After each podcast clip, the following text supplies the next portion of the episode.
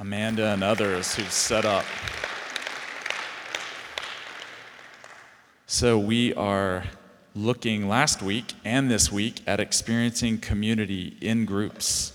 So, we looked last week at Old Testament, just three places in the Old Testament, because we are a community of worship and formation on mission with Jesus. And everything we do here, we want to root it in Scripture.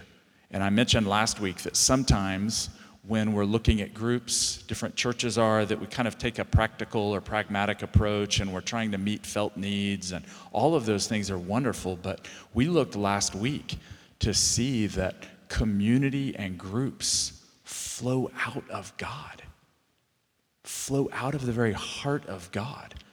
We read some of the, the passages and I read some quotes. We read one commentator who said that relationship is at the center of God's being. And so I just want us, I want to remind us over and over again as you participate in a group, as you lead a group, I want us to have a God centered vision of this.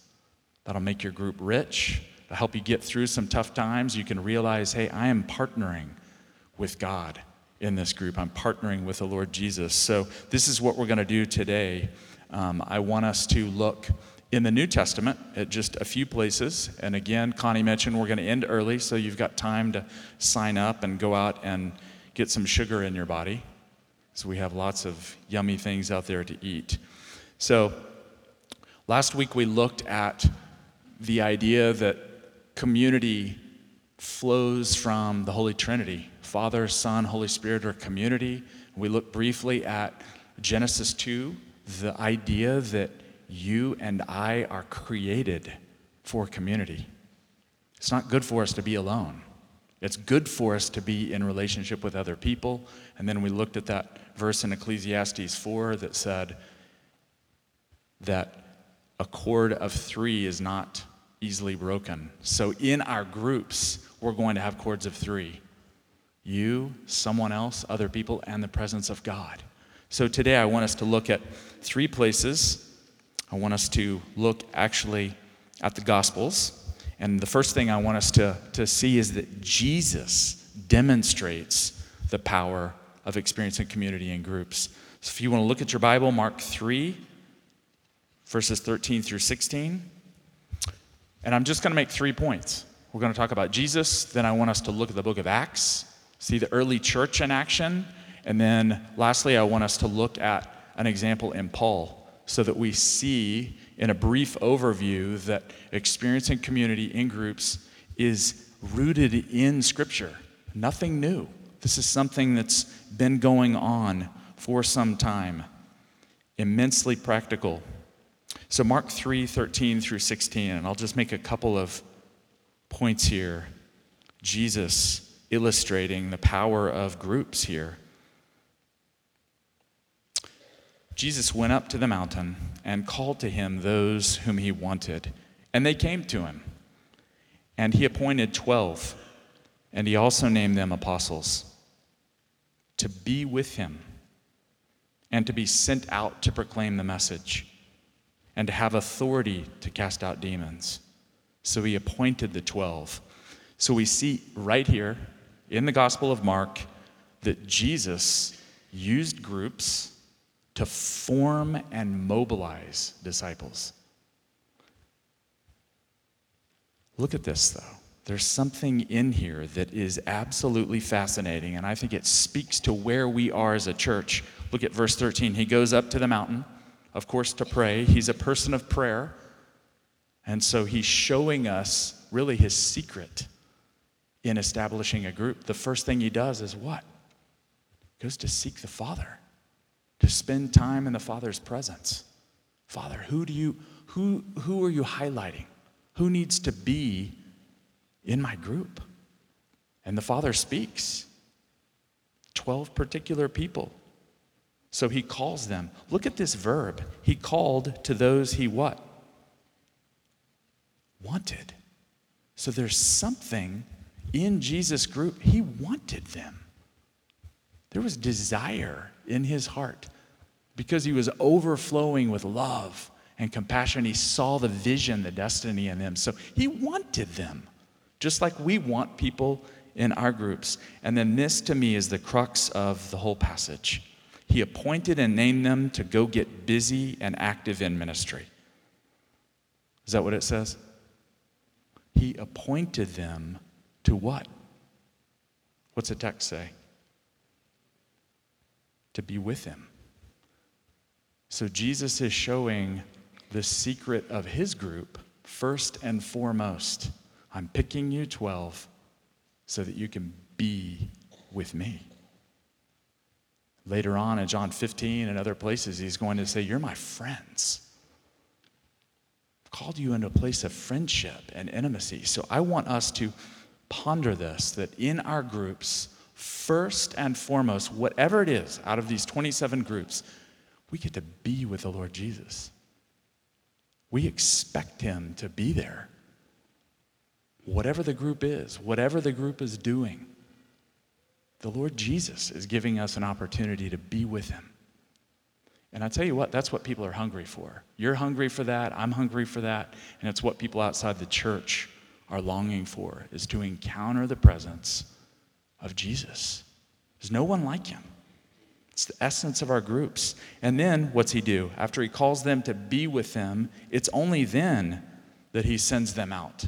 He gives them authority, but that first thing is in place. Reminds me of what Jesus says in Mark 12. The great commandment is what, church? Love the Lord. That's what Jesus is underscoring here. In his own example, you're called to be with him, to love him. And only then are you filled with power and authority and sent out. This is going to inform our groups. This is the model. Anyone do it better than him? I'm not aware of anyone. Just think about it for a moment. I've mentioned it before. Jesus is from the armpit of the Middle East. He's in Nazareth. In his day, what did they say about Nazareth? Nothing good comes out of Nazareth. The place, the people, and Jesus turns human history upside down through a group. 12 people. One of them bailed on him, the rest of them were a bunch of knuckleheads. And yet, this is how he changed the course of human history was through a small group. Through prayer, through calling them to be with him. So, what potential do we have in our groups? Unbelievable. We expect Jesus to be there. Flip over very quickly. Look at Matthew 18 20. This is a verse that has an interesting context here, but I just want to show a, a principle in here, along with Mark 3. It's a well known verse, Matthew 18, verse 20. And the context is actually Jesus talking about how we restore a brother or a sister who's in sin. Bless you. As well as the power of prayer and forgiveness. But Jesus says something here that speaks directly to groups, to small groups, to community. The text says this For where two or three are gathered in my name, I am there among them. This is one of those Mardel sticker or magnet verses, isn't it? But you know what? It is profound. It's okay to laugh. Bad dad joke here, so it's okay to laugh. Um, For where two or three are gathered in my name, I am there among them. Think about this in the context of your group. Two or three people, the presence of Jesus is there. So, the second thing I would add to this Jesus formed and mobilized disciples in groups. The second is that we experience more of Jesus in a group with other people. I'm not saying that. It's what the text says. So, two or three, yes, we are, we're indwelt with the Holy Spirit. We have access to Jesus. His presence is with us and in us. We're baptized into Him. But something special happens when we come together. two or three of us, and the presence of Jesus is manifest there. Encouragement. I experience this regularly. This Tuesday, we gathered a little small group like we do on Tuesday mornings, Connie and Mike and I. So I guess three of us were there. And I would say we were all pretty uh, in need of a touch from God. And we experienced Matthew 18 20. My tanks were pretty low. We're all kind of cleaning the sleep out of our eyes and saying, another week. And the presence of Jesus was with us. Before it was over, Mike was up here on the carpet on his back, the presence of God washing over him, and we were praying for each other. This is going to be what we do in our groups the presence of Jesus with us. A second thing, if you're not convinced that groups are a great idea and they're rooted in the New Testament, look at the book of Acts, Acts chapter 2. The book of Acts also illustrates the power of community in groups. This is a well known passage, a key passage for us here at our Lord's, Acts chapter 2, beginning at verse 41. And the context here is the day of Pentecost. And it is an amazing day. The Holy Spirit is poured out. The Apostle Peter stands up to explain hey, these people aren't drunk. They're filled with joy. They're filled with the presence of God. Prophetic activity is happening. So he's explaining what's happening, and then he gives a message about Jesus, the life, death, resurrection of Jesus, and he calls for people to respond. And 3,000 people respond. So this passage speaks to the power of community and groups. Let's read it Acts 2 41 through 47. Then I just want to glean two things from it. Acts 2 41 to 47. So those who welcomed his message, Peter's message, were baptized, and that day about 3,000 persons were added. They devoted themselves to the apostles' teaching and fellowship, to the breaking of bread and the prayers. Awe came upon everyone because many wonders and signs were being done by the apostles. All who believed were together and had all things in common they would sell their possessions and goods and distribute the proceeds to all as any had need. Day by day, as they spent much time together in the temple, they broke bread at home and ate their food with glad and generous hearts, praising God and having the goodwill of all the people. And day by day, the Lord added to their number those who were being saved. So this text here says many things, but one thing in particular groups help integrate new believers. Look at verse 41. I mentioned this, but the Apostle Peter is standing up. I love this. Peter had just a few days before, less than two months prior to this, he had denied Jesus. He folded, he cursed Jesus around the campfire. And look what happens to him. A month and a half later, he's filled with the Holy Spirit, filled with courage, forgiven, reinstated. Goes from the knucklehead with weak faith to the great apostle. The Lord uses broken people. It's amazing. So at verse 41, we see 3,000 people respond to his message and you can imagine behind the scenes, they're going from 120 to 3120 instantly. You know, they're human. Behind the scenes, I'm sure they're saying, Jesus, help us. Lord Jesus, what do we do? You showed us how to do groups of 12, maybe 70, but we got three grand who just joined. What do we do? Help us, Lord. And so groups become the way for the church to literally integrate and graft in these new believers. Look at verse 44.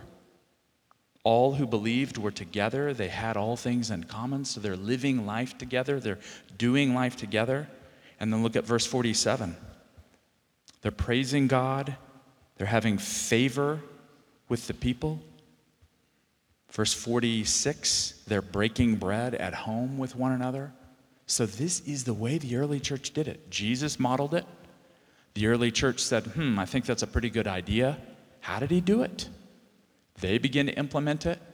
So, community, small groups helps the church integrate new believers.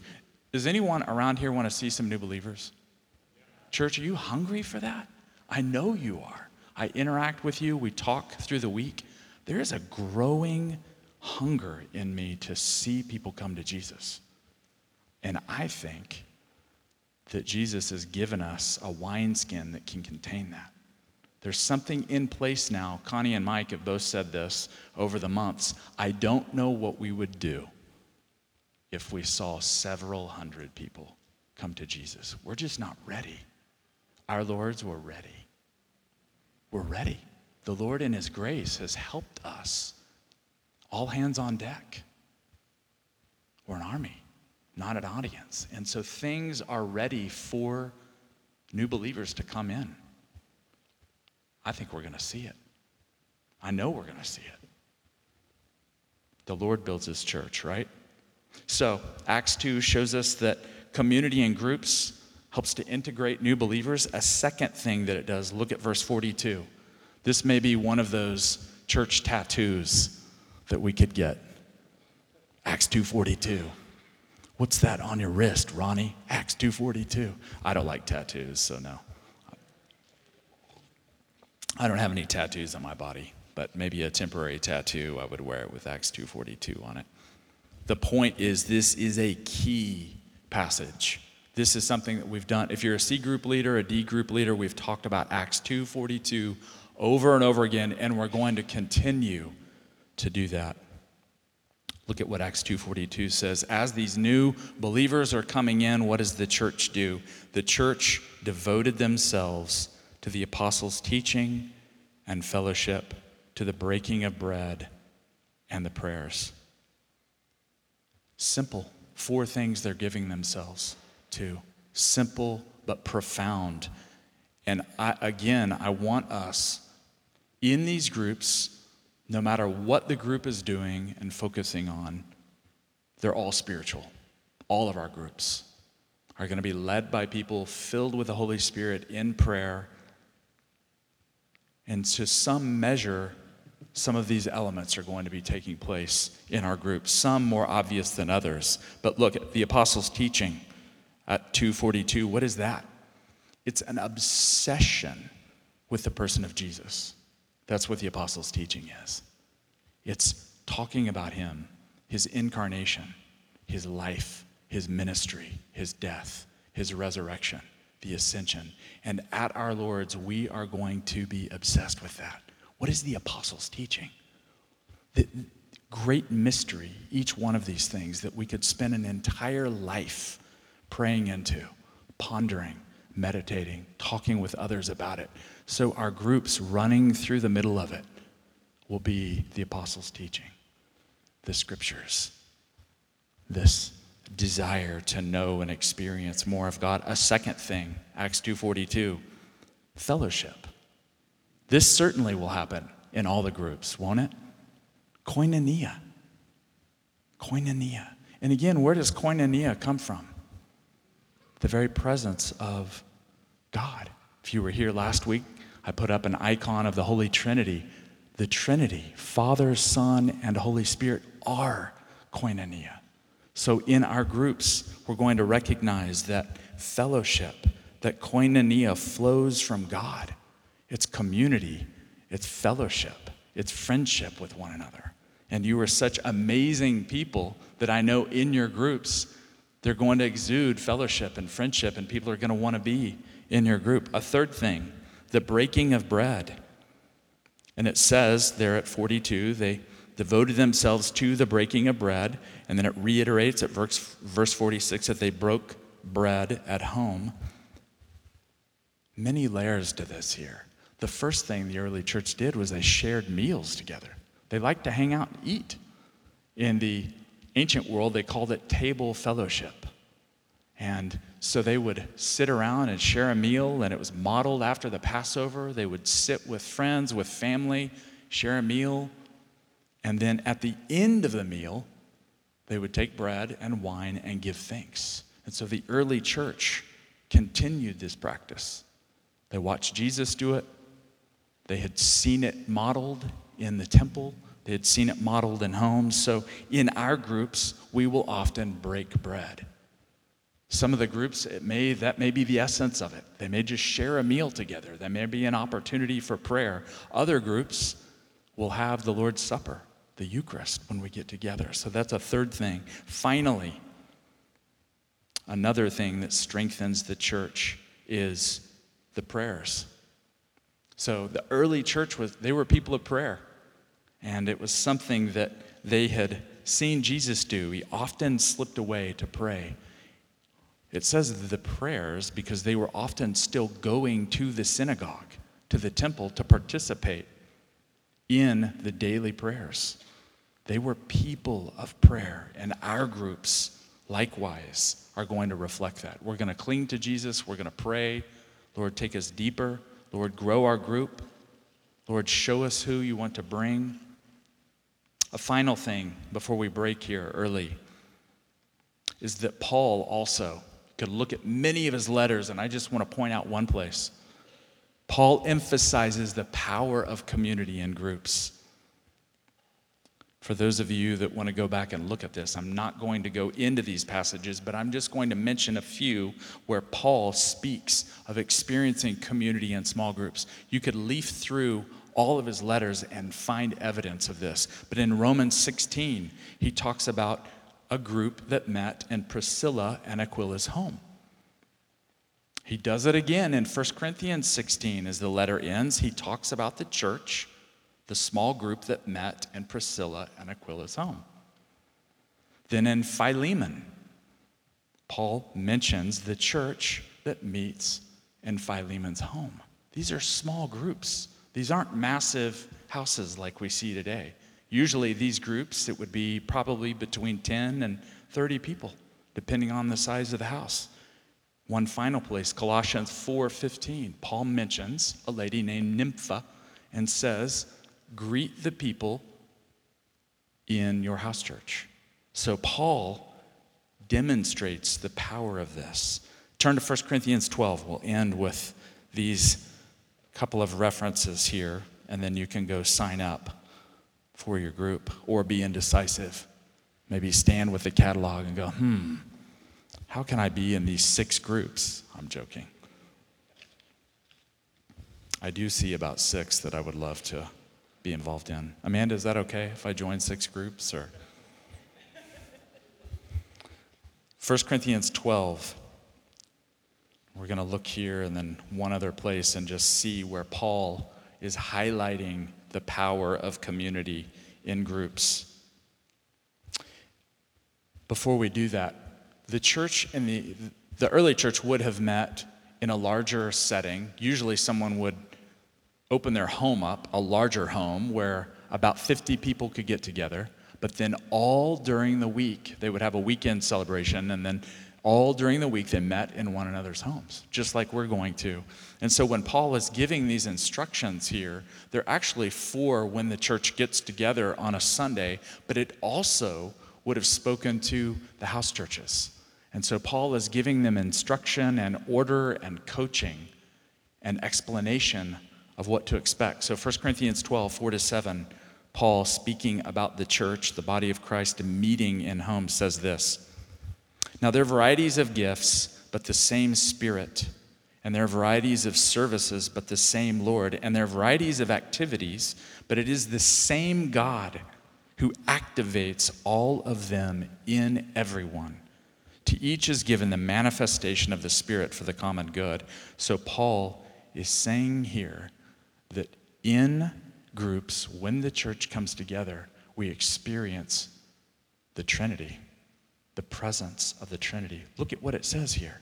This is evidence here of the early doctrine of the Trinity. Look at verse 4 gifts, the same Spirit. The next phrase at verse 5 services, the same Lord. The next verse, verse 6 varieties of activities, but the same God. So Paul is suggesting to the church when you get together in your group, the Father, the Son, and the Holy Spirit are with you, doing what they do, activating gifts, revealing the beauty, the glory of the person of Jesus. So when we gather together, we're going to see this kind of variety and unity in our groups, the activity of God. All 27 of these groups, we're going to be saying, Lord, would you demonstrate your presence? Would you manifest your presence? This text here, as we like to say, everyone plays. Do you see it? Look at verse 6. Varieties of activities, and it's God who activates what? All of them in who? Everyone. So this passage here shouts to us in our groups everyone gets to participate, everyone gets to play. Very quickly, look over at one passage, 1 Corinthians 14 24 to 25. We're going to end with this. Just as we look at how our groups are based on the New Testament, the teaching of Jesus, the teaching of the apostles.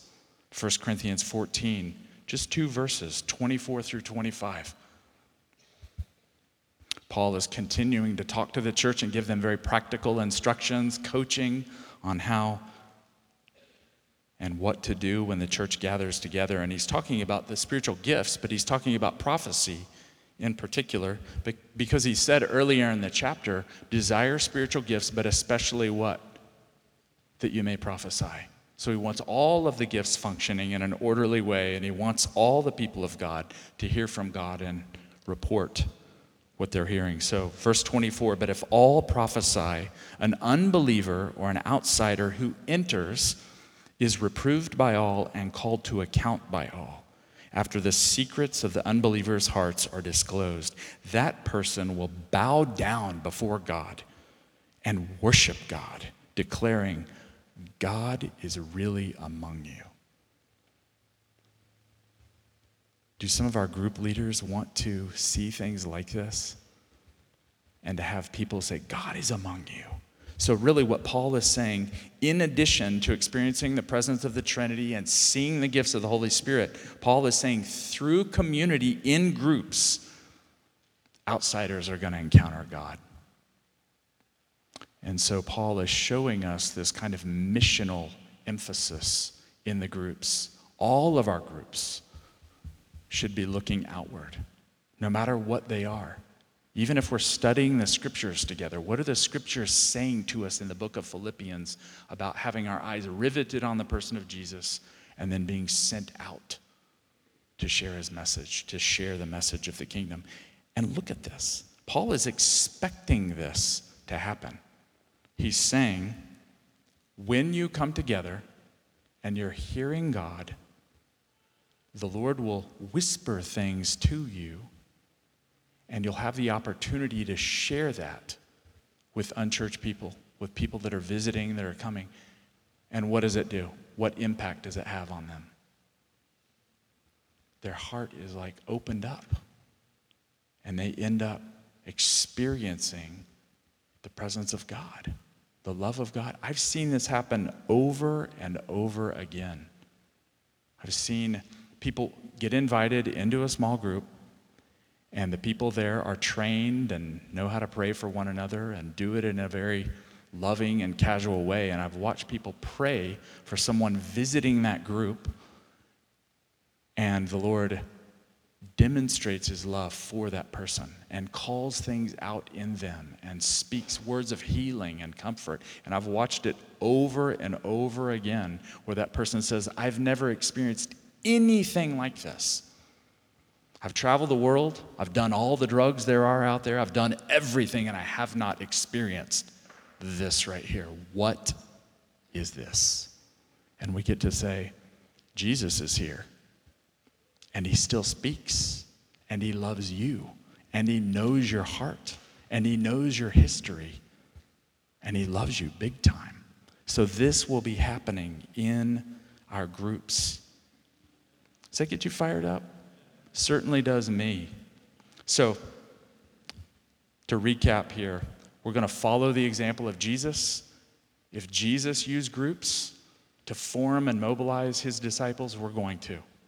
And we're going to remember as we do it, we're not called to activism. If you're a group leader, please hear me. All right, we're going to have you stand in a few minutes so we can pray for you, but please hear me, group leaders.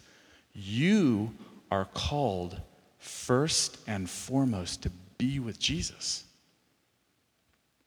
Intimate friendship is what leads to ministry. Group leaders called to be with Jesus. If you start to slip into a place of anxiety and activism and you're disconnected from Jesus, we're going to have one another saying, Hey, how's it going? Are you staying connected to Him? Are you sitting at His feet? Are you listening to Him, letting Him fill you with His Spirit? Secondly, here, we're going to follow the example in the early church.